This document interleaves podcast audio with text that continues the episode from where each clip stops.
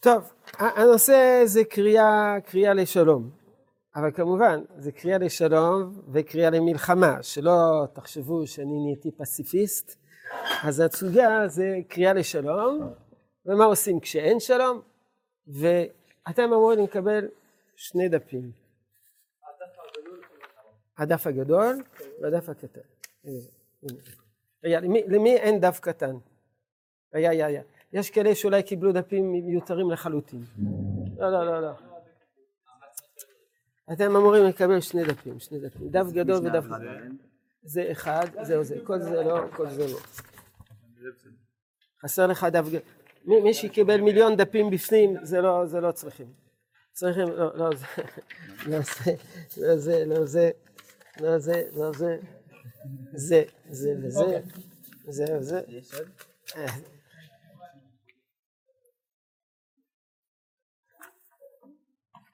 הנה זה, זה,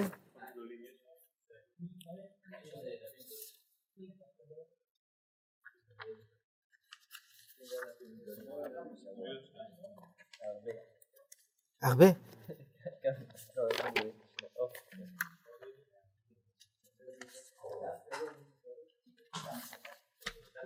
קטן נתפסתי עשרים, אז אין לי. צריך להיות דף שכתוב למעלה כסף משנה הלכה ד' זה הכל.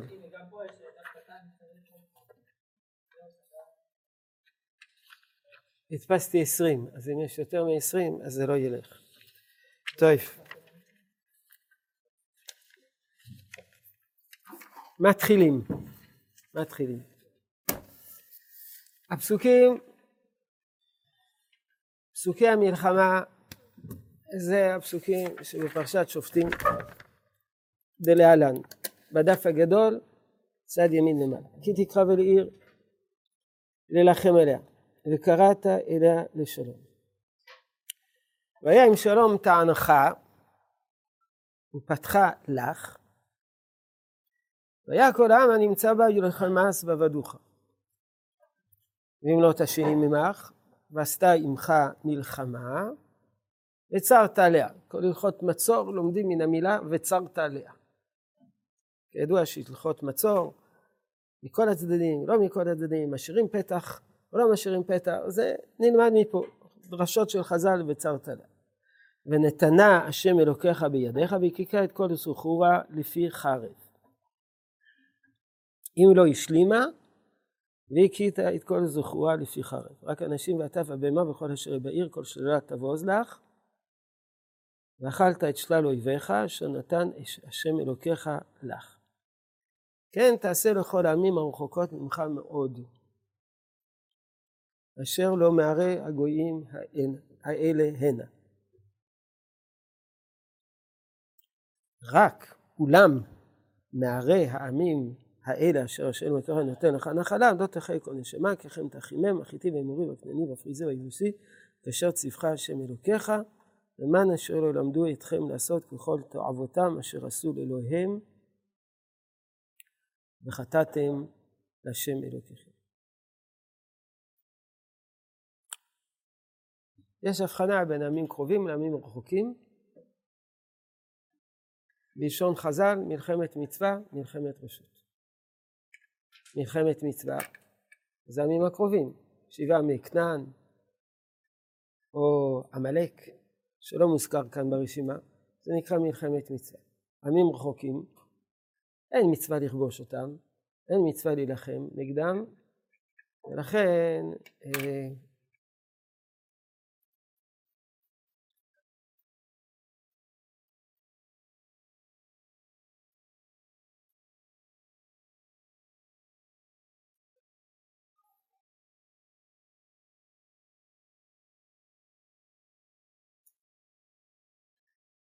ולכן, אה, כיוון שזה...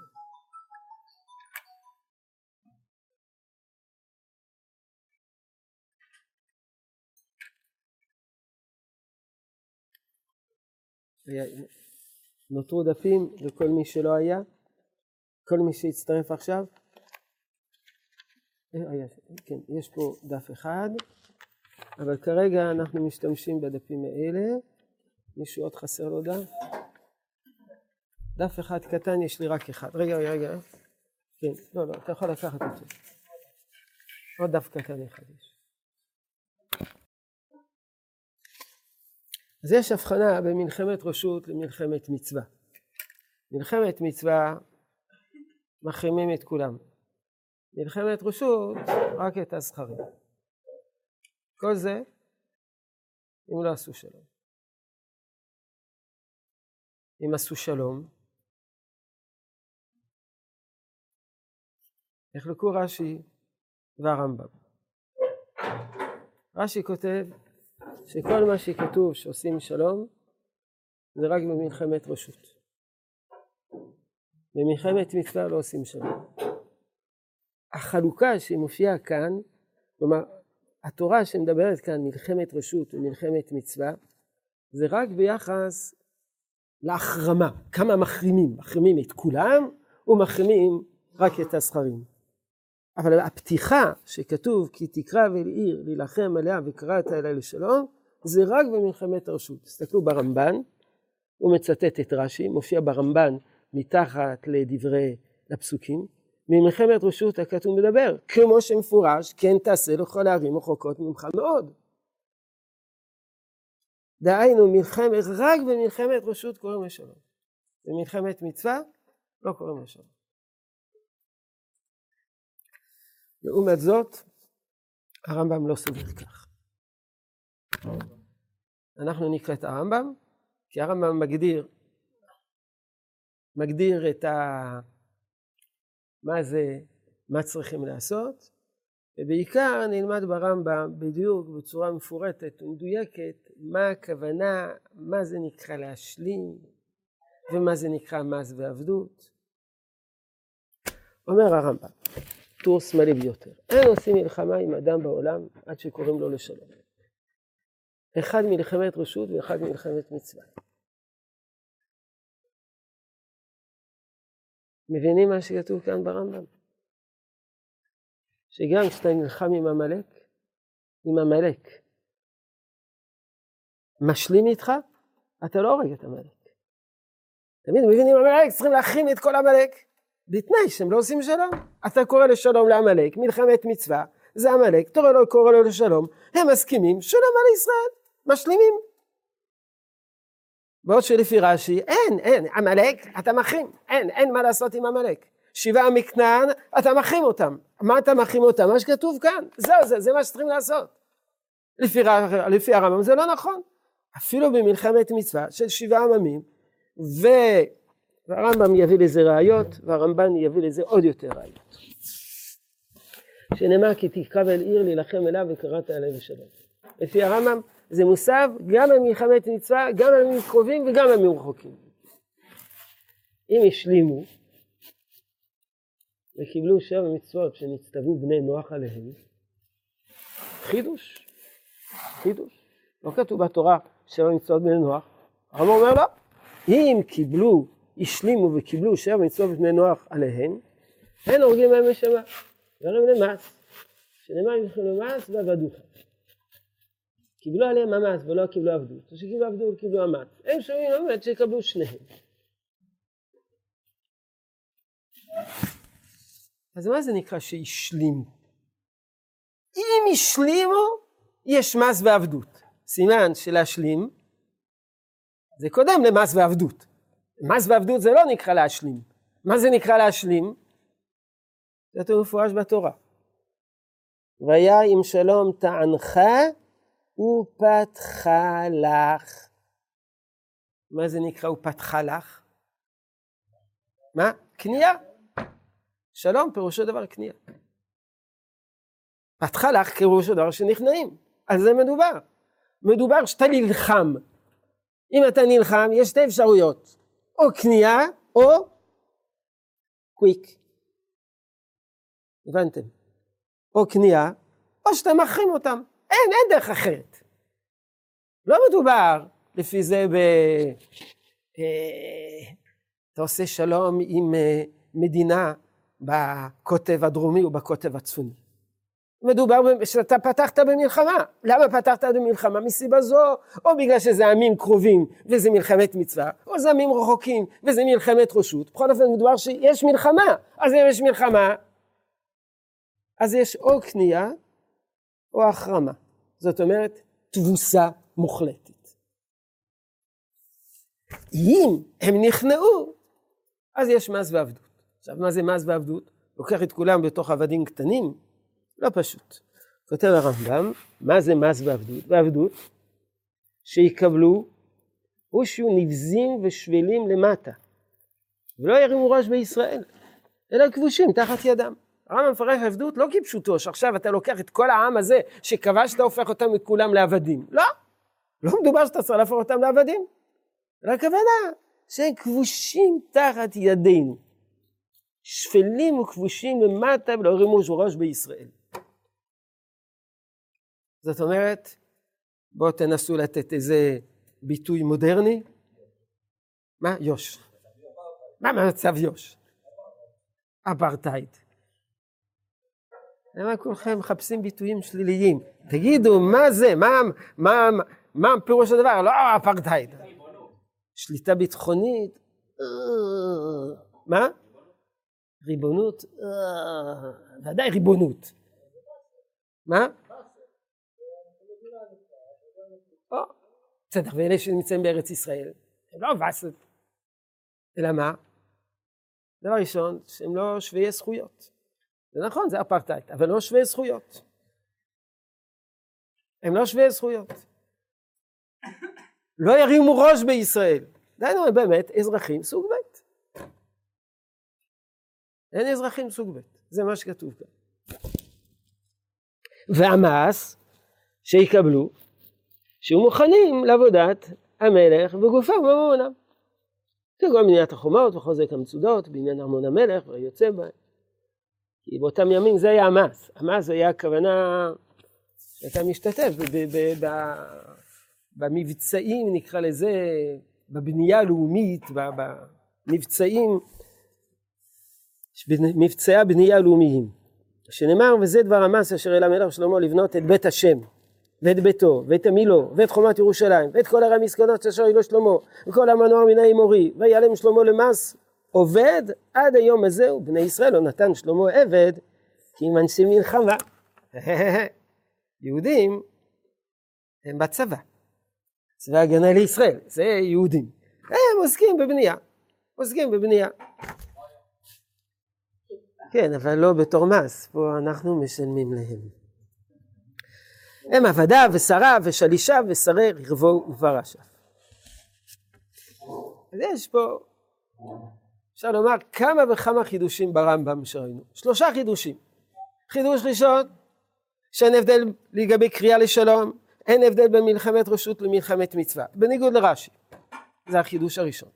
החידוש השני, שבע מצוות בני נוח, שלא כתוב בתורה. החידוש השלישי, הגדרת המס והעבדות.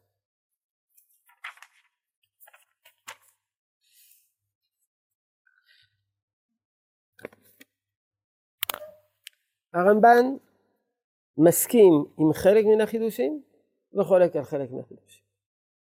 הוא מסכים לשיטת הרמב"ם, רגע, מה, מה, מה, מה עכשיו הוא חימם לנו פה את ה...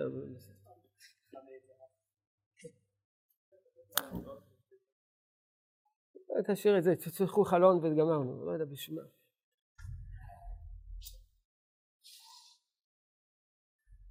תפתחו גם הצד השני כדי שיהיה סירקולציה.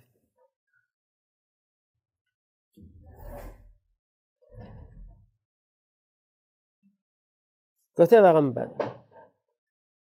טוב,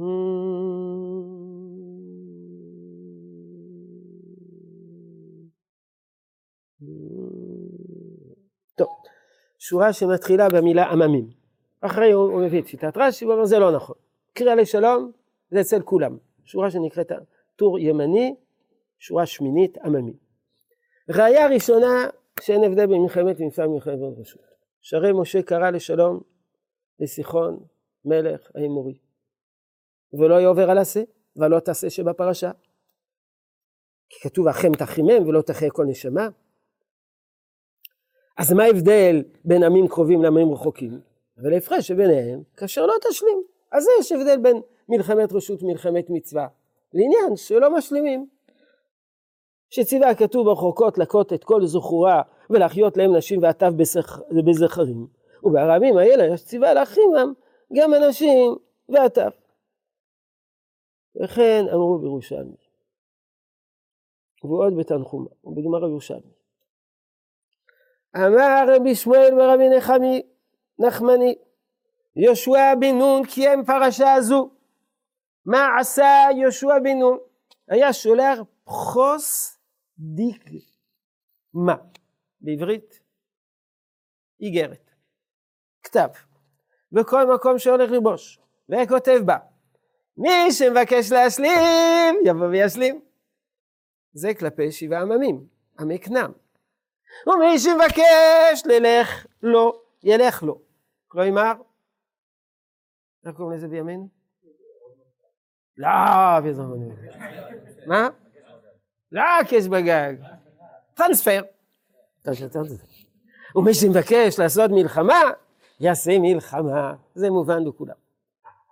הגרגשי פנה. הגבעונים שהשלימו, עשה להם יהושע שלום. שלושים ואחד מלכים שבאו להנחם, הפילם הקדוש ברוך הוא. זה ראיה שנייה. ראיה ראשונה, השלמה עם סיחון. ראיה שנייה, הירושלמי המפורש הזה שמתאר מה היה. ראיה שלישית, וכך אמר הכתוב, בכולם לא הייתה עיר אשר השלימה אל בני ישראל, בלתי אחיבי יושבי הגבעון, ואת הכל לקחו במלחמה, כי אם את השם הייתה לחזק את ליבם לקראת המלחמה את ישראל למען אחימה.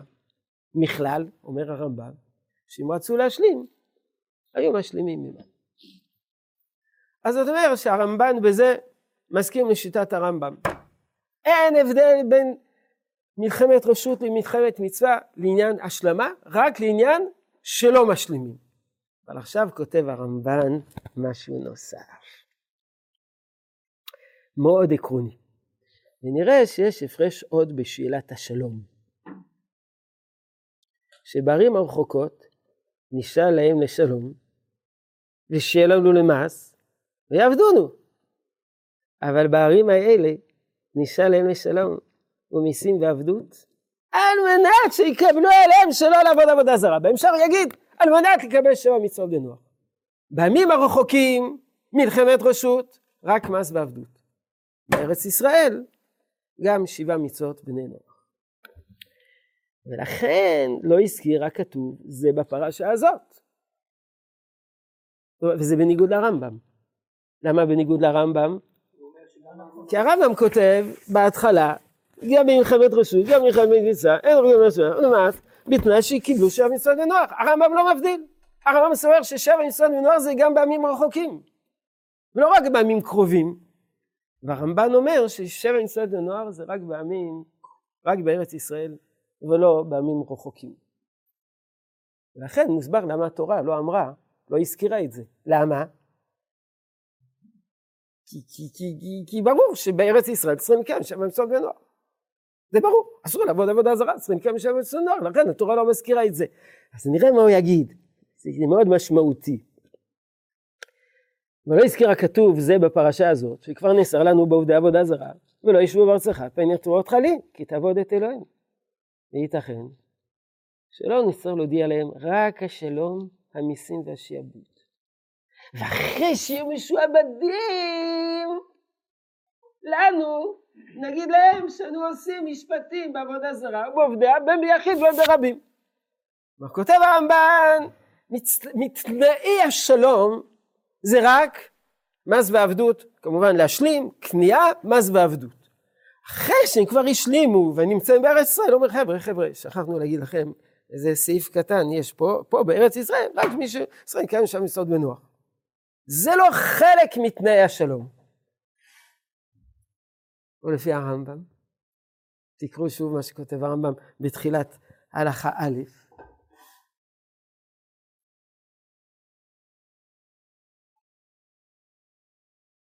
שורה שלישית מלמעלה, אם השלימו וקיבלו שבע סנה נוח, אז אומרים להם מס ועבדות. לפי הרמב"ן אומרים להם שלום מס ועבדות, ואז שבע מצוות בני נוח. ולפי הרמב"ם מזכירים להם שלום ושבע מצוות בני נוח, ואז מס ועבדות. אז מה אפשר ללמוד מזה? מה תוכן השלום? נכון. שלפי הרמב"ן, מה זה תוכן השלום? שלום. לא, רמב"ן, בנון, נחמנידס. לפי הרמב"ן נחמנידס, מה תוכן השלום? תשובה. שלום. שלום לאומי. קנייה, מס ועבדות. ולפי הרמב"ם, השלום הוא בראש ובראשונה שלום רוחני. שבע מצוות בני נוח. קנייה ושבע מצוות בני נוח, ואז אומרים להם חבר'ה, אתם רוצים שבע מצוות בני נוח? אז עכשיו בואו נדבר על מס. זו תפיסה אחרת לגמרי, תפיסת שלום אחרת לגמרי. לפי הרמב"ן, שלום, כמו, אני יודע מה, בערך השלום שהיה רוצה גלנט בימים, מול עזה. קנייה, מס ועבדות, נניח, מס ועבדות. הלוואי. אבל לפי הרמב"ם, השלום זה שלום רוחני. מי אומר את זה, שזה שלום, זה שלום רוחני? הכתב והקבלה. בדף הקטן הזה, בדף הקטן, עמוד שניים. נראה לי שבמילת שלום עצמו היא כתב הקבלה. רואים את זה? נראה לי שבמילת שלום עצמו נכלל גם קבלת שבע מצוות בנוח.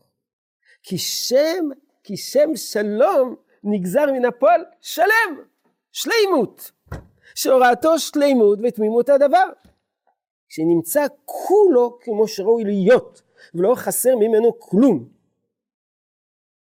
והנה המדבר שאינו שומע גם לשמע על מצוות האלה שמכללם עבודה זרה והכחשת מציאותו יתברך ושפיכות דמים ושאר דברי גנות אין זה בכלל אדם. והיה מרצון הבורא ידבר שמוי לזבת בני נוח ואת שבע נשואות האלה לקנות על כל פנים שלמות זה לנפשותם לכן בא לנו הציווי לקרוא להם לשלום בין שלום מדיני וחברת בני אדם, שזה מס ועבדות וקנייה, בין שלום נפשות עצמם, והם שבע מצוות, קניין שלמותם.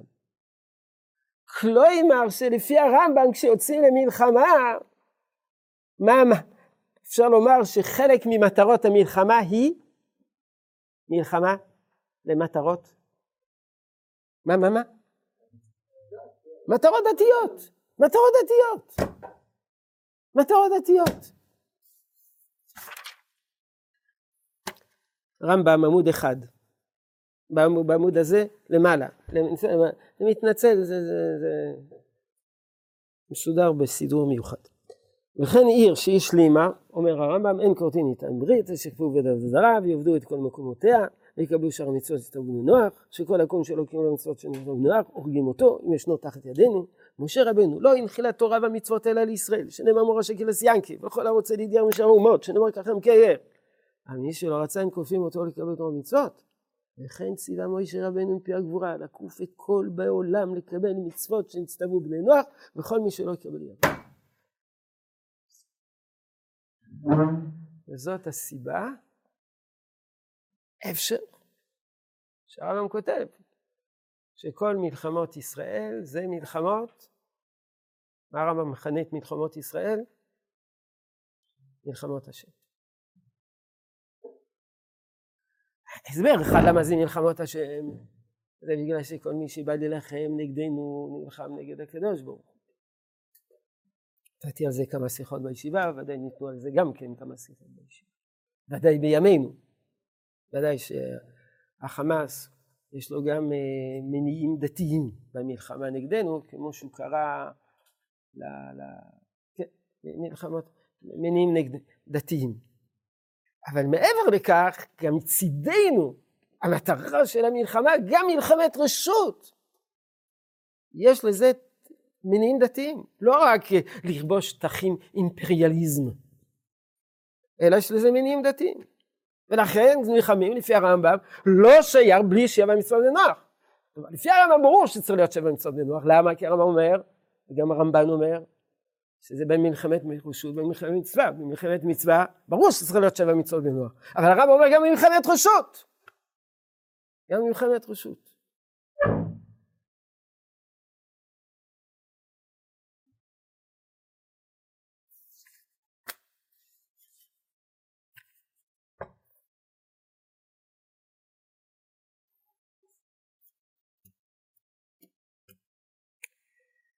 הלכה ד' ברמב"ם, נקרא את זה מהר.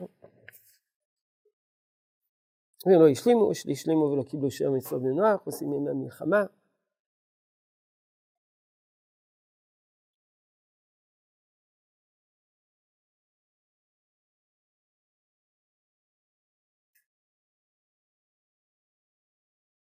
אולי רק נראה בצד את הרייבד בקטן. הרייבד חולק על הכל בכל מכל כל.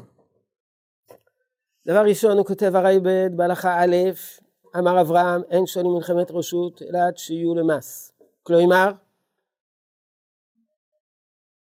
אין שולים מלחמת רשות אלא שיהיו למס, ולא שבע מצוות מנוע. זה דבר ראשון.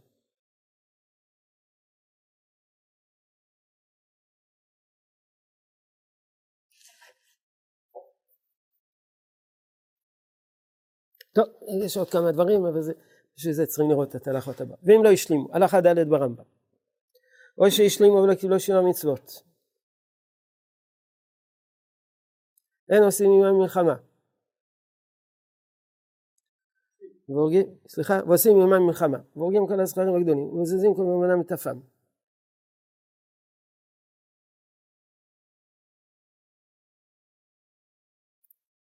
במה דברים אומרים? במלחמת הרשות, במלחמת שבעת העממים וכולי וכולי וכולי. הוא מביא את הפסוקים מיהושע, ומסיים בכלל ששלחו להם לשלום ולא קיבלו, ואז שלושה כתבים של הר יהושע, הוא מביא את כל הסיפור הזה. אומר הרייבד בהלכה ד', אמר אברהם זה שיבוש. אלא שיכול לומר, השלימו לקבל מצוות. הרי סובר שלא קוראים לשלום במלחמת מצווה, בעמלק. אבל יכול להיות שהם השלימו לקבל מצוות, כן מקבלים אותם. למה? כותב הכסף משנה, בדף מספר אחד למעלה, תאמרו לומר ששבעה עממים ועמלק, אף על פי שהשלימו ורצו לקבל אליהם מס ועבדות, הורגים אותם. זה כמו שיטת רש"י.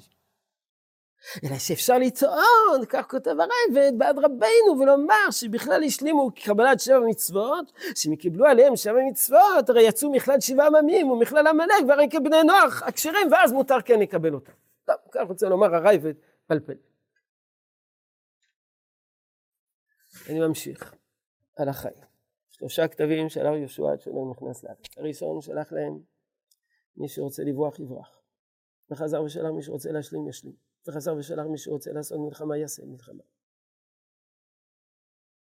אם כן מפני מה הרימו יושבי גבעון, התחפשו כאילו הם באים מארצות רחוקות. זה, היית, זה הראייה של אלה שסוברים שאין, לא משלימים עם עמי כנען, ובגלל זה הגבעונים היו צריכים להתחפש כאילו הם באו ממקומות רחוקים. הביאו נעליים מתולעות, ובגדים קרועים, ופת יבשה, וכל מיני כוחות שהם באו ממקום רחוק. למה? כי הם הניחו שבלי זה לא ישלימו איתם. סימן שאי אפשר להשלים עם עמי כנען. לפי ששלח להם בכלל, ולא קיבלו.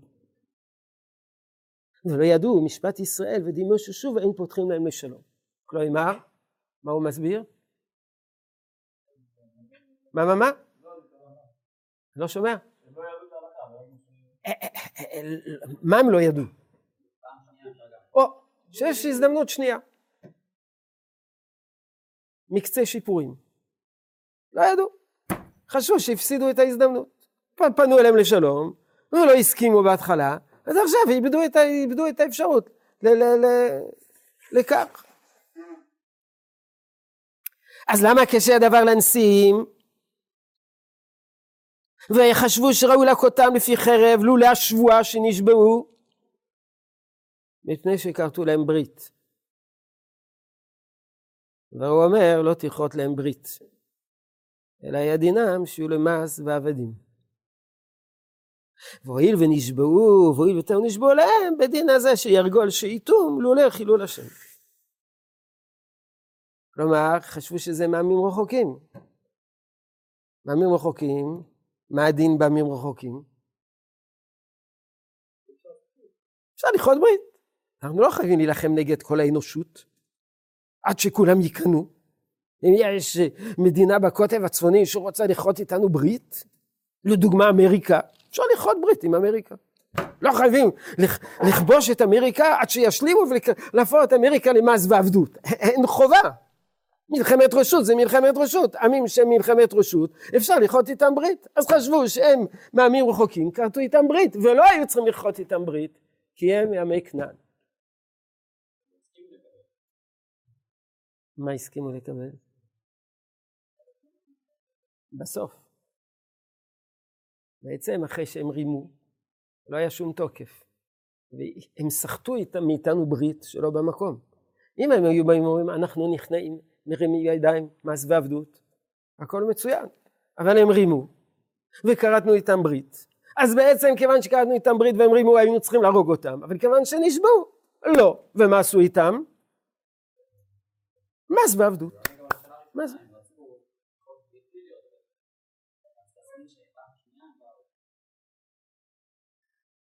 אפשר להגיד את זה, יש מי שאומר את זה, מי אומר את זה? עוברים לדף הזה. ודע.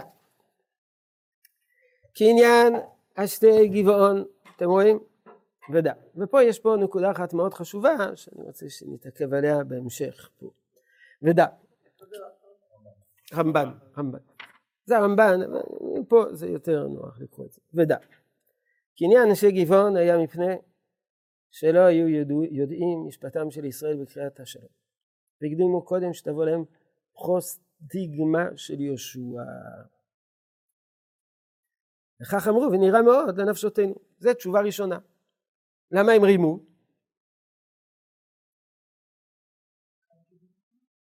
כי הם, הם באו, הם רימו עוד לפני שהם קיבלו קריאה. הם לא ידעו שיש קריאה.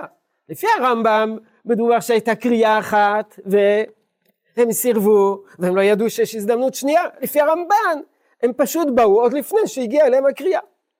לכן חשבו, לא ידעו שקוראים לשלום. או שלא רצו מתחילה לשמוע דברי יהושע. זה כבר התשובה של, של הרמב"ם. ובסוף פחדו, ועשו עצמם נוכרים. דכתיב יושבי גבעון, שמעו את אשר עשה יהושע ליריחו לעב, ועשו גם הם הבורמה, והיה מועיל להם עוד, שלא יהיה להם עבדים, אלא יהיו עמם בעלי ברית. זה מה שאתה אמרת יונתן. הם רצו על ידי זה לא להיות עבדים, אלא להיות שווי זכויות, כורתי ברית עם עם רחוק.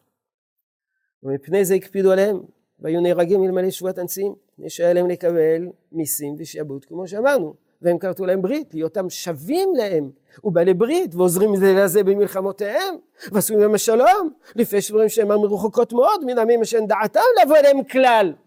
כי לא צריכים לרבוש את כל האנושות, את כל כדור הארץ.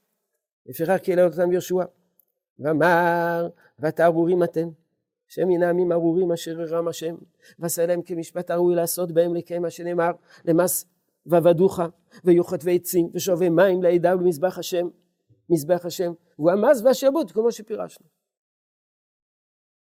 לפי זה, לפי הרמב"ן, חוטבי עצים ושועי מים זה מס ועבדות. עכשיו תראו מה שיתום כאן, איי איי איי איי איי.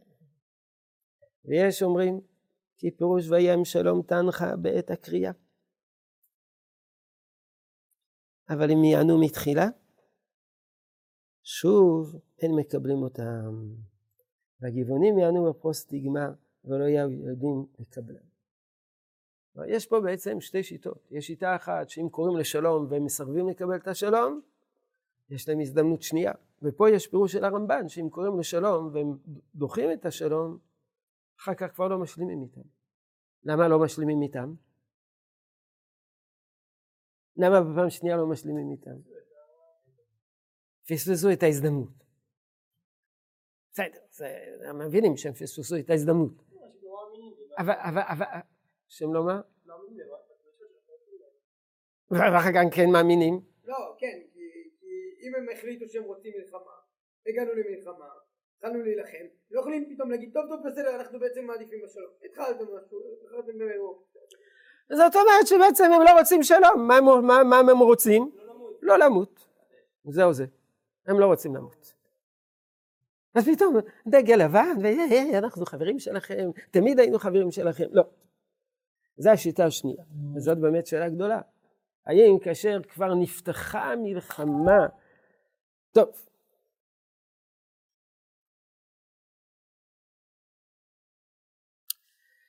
המהר"ל דן בזה, ותראו את הדברים מאוד מאוד נפלאים מה שהוא כותב.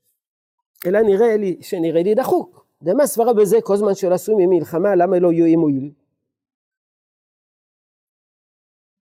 מה כותב הרמב"ן? יש בעצם שלושה שלבים. יש קריאה לשלום, ויש סירוב לקבל את השלום. ואז עוד פעם קוראים להם לשלום, ואז מגיע שלב שלישי. מה השלב השלישי? נפתחה המלחמה. המהר"ל פשוט שאחרי שנפתחת המלחמה, כבר לא קוראים לשלום, כי זה, זה, זה, זה, זה ברור, חכמים. עכשיו הם רוצים שלום, חכמים. השאלה של המהר"ל היא, לפני שנפתחת המלחמה, למה לא נותנים הזדמנות נוספת? אומר, זה לא מסתבר. דמה סברה בזה כל זמן שלא עשו ימי מלחמה, למה לא יהיה מועיל? אך יש ליישב, תירוץ הרמב"ן שפיר. מכיוון ששלחו אליהם לשלום ולא קיבלו, שוב אין לקבל אותם. דהווה כמו שהתחילו ימי מלחמה. זאת אומרת, למרות שלא פרצה מלחמה, אבל כיוון שהם סירבו, כבר לא קוראים להם לשלום. שאם הם לא התחילו במלחמה, עיר אחרת התחילה במלחמה. ובוודאי כאשר עיר אחת לא השלימה, גורמת שלא תשלם תשלים עיר אחרת גם כן, ועושה מלחמה. ואם אחת היא משלמת, גורמת שעיר אחרת גם כן תשלים. ולפיכך, אחר שהתחילה עיר הסמוכה עליהם במלחמה, נחשב שאותה שעדיין לא עשתה מלחמה, גם כן נתחלת מלחמה. ולפיכך לא יועיל אחר כך.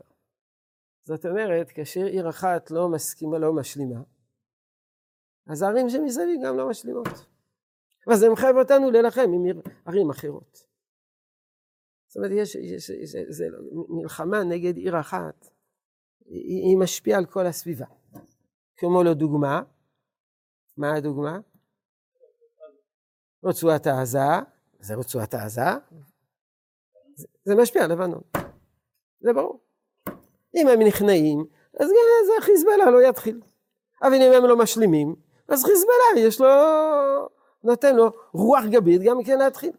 זה מה שאומר המהר"ל, דברים מאוד מציאותיים. והאסטרדה אמרה, ברור שאי אפשר להשלים.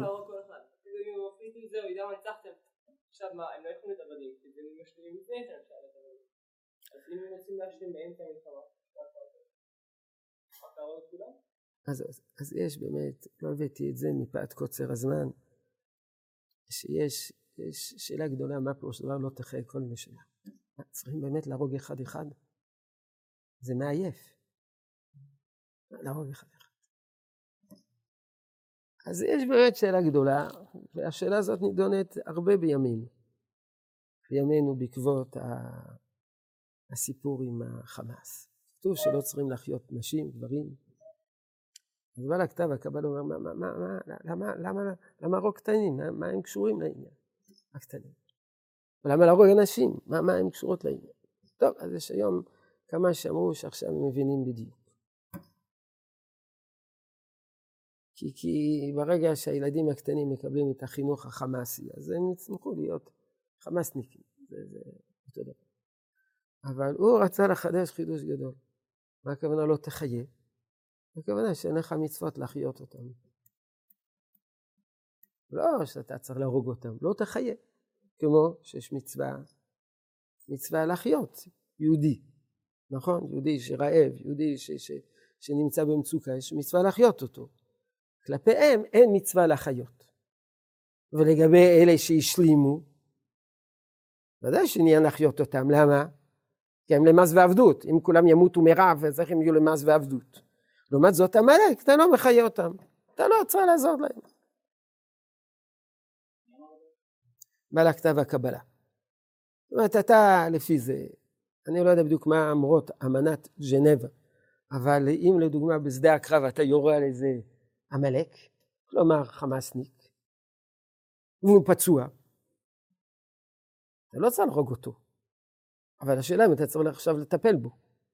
לא יודע בדיוק מה אומרת האמנות. אז אתה יכול להתעלם מהם, אתה ממשיך לנסוע ואתה משאיר אותו לרכב. או שאתה צריך להתאמץ ולתפוס אותו ולהכניס אותו בתוך הנמר ולהביא אותו לבית חולים. היה כבר אחד שעשו לו את זה והתנקם בנו, כידוע. ראש החמאס, שהצלנו אותו, הצלנו את חייו בבית חולים. אז זה ככה הוא רוצה להסביר, שאין חובה להרוג את כולם. לא תחיה כל נשמה, לא הכוונה שאתה צריך להרוג את כולם. הכוונה, ככה הוא רוצה להסביר. הוא מבין, לא תסכים לפירוש הזה מכל מקום, ואחר כך הוא אומר, מכל מקום יכולים להשלים וכולי, ככה הוא אומר.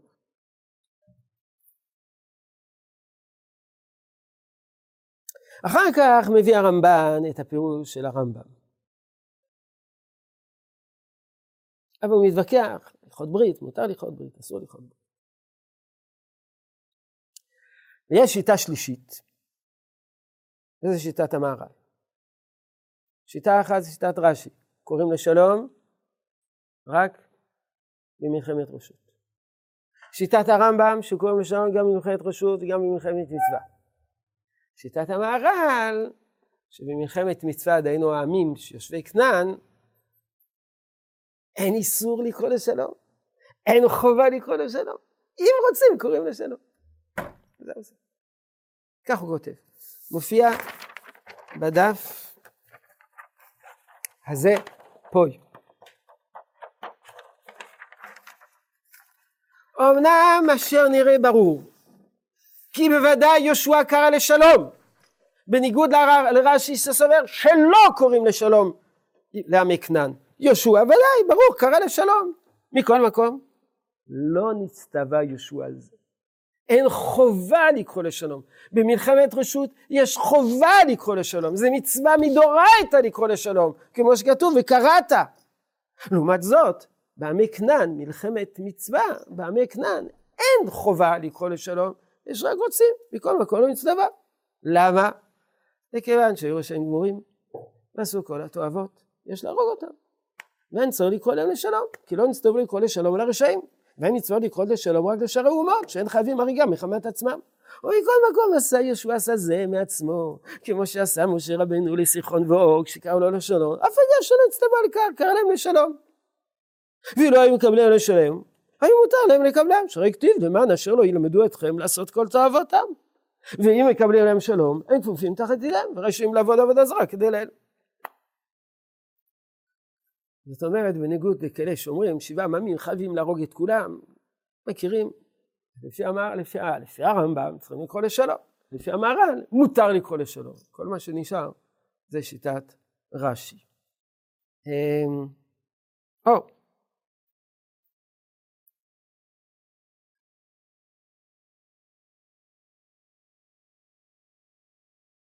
כתב הקבלה, פירוש השני של כתב הקבלה לגבי לא תחי כל נשמה, נמצא מתחת לגור אריה, אבל לא, לא נקרא את זה.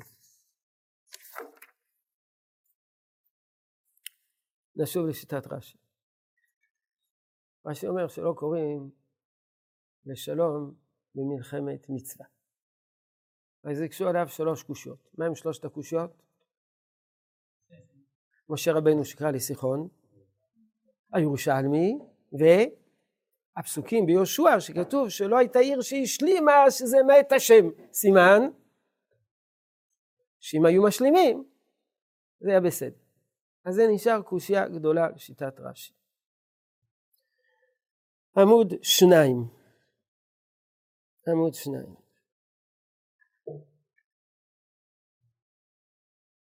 מנחת חינוך. נראה, לדעת רש"י ודאימה, וישוע שלח כתבים קודם, קודם שעברו את הירדן. ולאחר שעברו את הירדן לא היו מקבלים אותם. אם כן היו מודיעים אותם לברוח גם כן, רק שרים, כן, אין מודיעים עליהם לא לברוח, רק שרים יכולים, כן נראה. זאת אומרת, הוא רוצה לומר שלפי רש"י, לפני שעברו את הירדן, מותר לקרוא לשם. גם לרש"י חייבים לומר שהייתה קריאה לשלום. אותו דבר כותב עליכם משנה, לפני כן.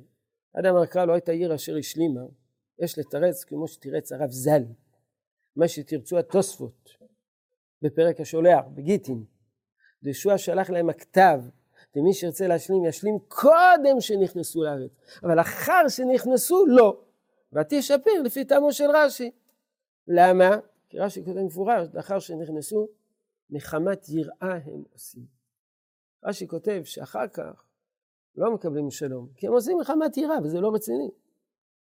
ולכך אפילו שמקבלים שבע מצוות, לא יעני לה הוא כלל, דין תשובתם תשובה, כך משמע מרש"י. מוציאה ברש"י,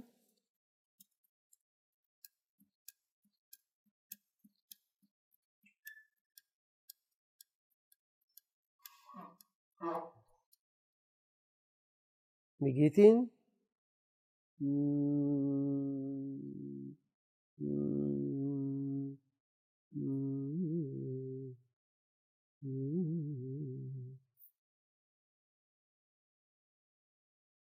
למה אני לא מוצא את הרש"י? כן, איפה זה ברש"י? זה בשורות הקצרות, ארבע שורות שורות הקצרות. או, כן, שבתוכה הם מקבלים שמחמת עירה הם עושים, כן, זה הרש"י הזה. כן.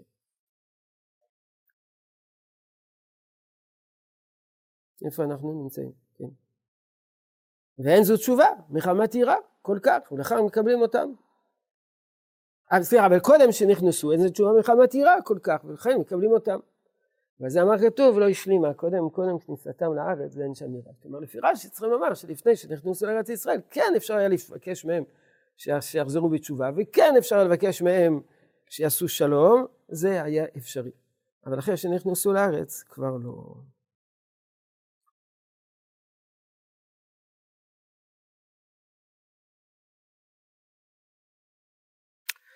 טוב, זה קצת בערך, אה, אם אנחנו מסכמים את הנקודות השונות שראינו כאן, את המחלוקות השונות שראינו כאן. מחלוקת אחת, בואו נתחיל ככה. אליבא דרש"י, לפני שעם ישראל עבר את הירדן, אפשר היה לקרוא לשלום. כך רוצים לומר בשיטת רש"י. לפי שיטת אחרים, אחרי ש... עברו את הירדן, גם כן אפשר לקרוא לשלום. אבל אחרי שקראו פעם אחת, כבר לא קוראים יותר. לפי הרמב"ם אפשר לקרוא לשלום כבר כמה פעמים. אבל אומרים, אחרי שהתחילה המלחמה, ברור שכבר לא קוראים לשלום. המושג של השלום שמדובר כאן, זה קנייה. כלפי עמים רחוקים שאין לנו עסק איתם, זה כריתת ברית. קנייה כרוכה במס ועבדות. לפי הרמב"ן ולפי הרמב"ם בארץ ישראל גם יש שם יסוד מנוח. לפי הרמב"ן והרייבד בחוץ לארץ, עמים רחוקים, עמים רחוקים, מלחמת רשות, לא צריכים שבע מצוות בני נוח. לפי הרמב"ם, כל מלחמה אנחנו מחייבים שבע מצוות בני נוח. ולפי הרמב"ם, המלחמה יש לה לא רק מטרות מדיניות, יש להם מטרות תרבותיות, רוחניות. ולפי הרמב"ן, רק בארץ ישראל. נפקי מיני, שלפי הרמב"ם, הדבר הראשון שאומרים להם אחרי הקנייה, שבע מצוות בנוח. בהתחלה רוחניות. אחר כך נדבר מס ועבדות, מוני וקנייה. לפי הרמב"ן, לא. לא. קנייה זה קנייה מדינית, מס ועבדות. אחרי שהם קיבלו מס ועבדות, גם תדעו לכם, בארץ ישראל יש פה, אה, איך זה נקרא, משמרת השבת ומשמרת הזה, שבע מסעות בנוח. זה שלב ב'. וזה בעצם תפיסות מהותיות שונות בדבר מטרות המלחמה. טוב, אז מה צריכים לעשות למעשה?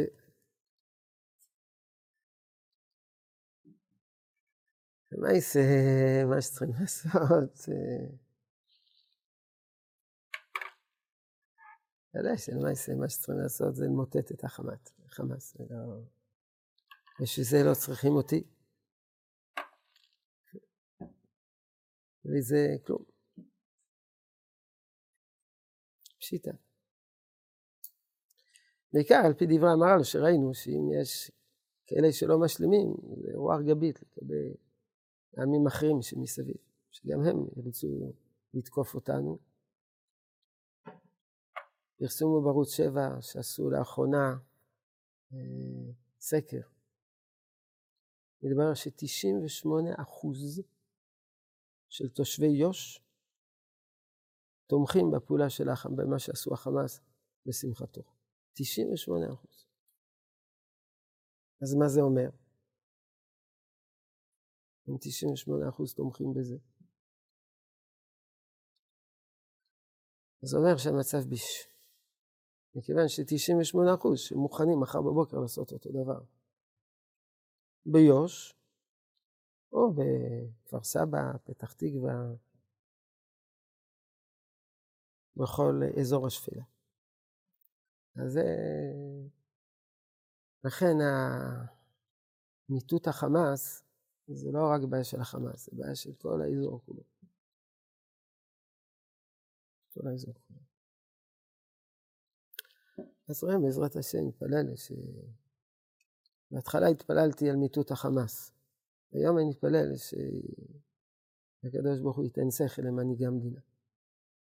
כי כבר השאלה לא השאלה אם אנחנו יכולים למוטט את החמאס או לא, השאלה אם אנחנו רוצים למוטט את החמאס. זה מה שעומד על הפרק. אז צריכים להתפלל שהקדוש ברוך הוא ייתן שכל טוב ובינה, שלא לא תהיה, לא יהיה רפיון ויצליחו בדרכים כאלו ואחרות למוטט אותם. זה ממש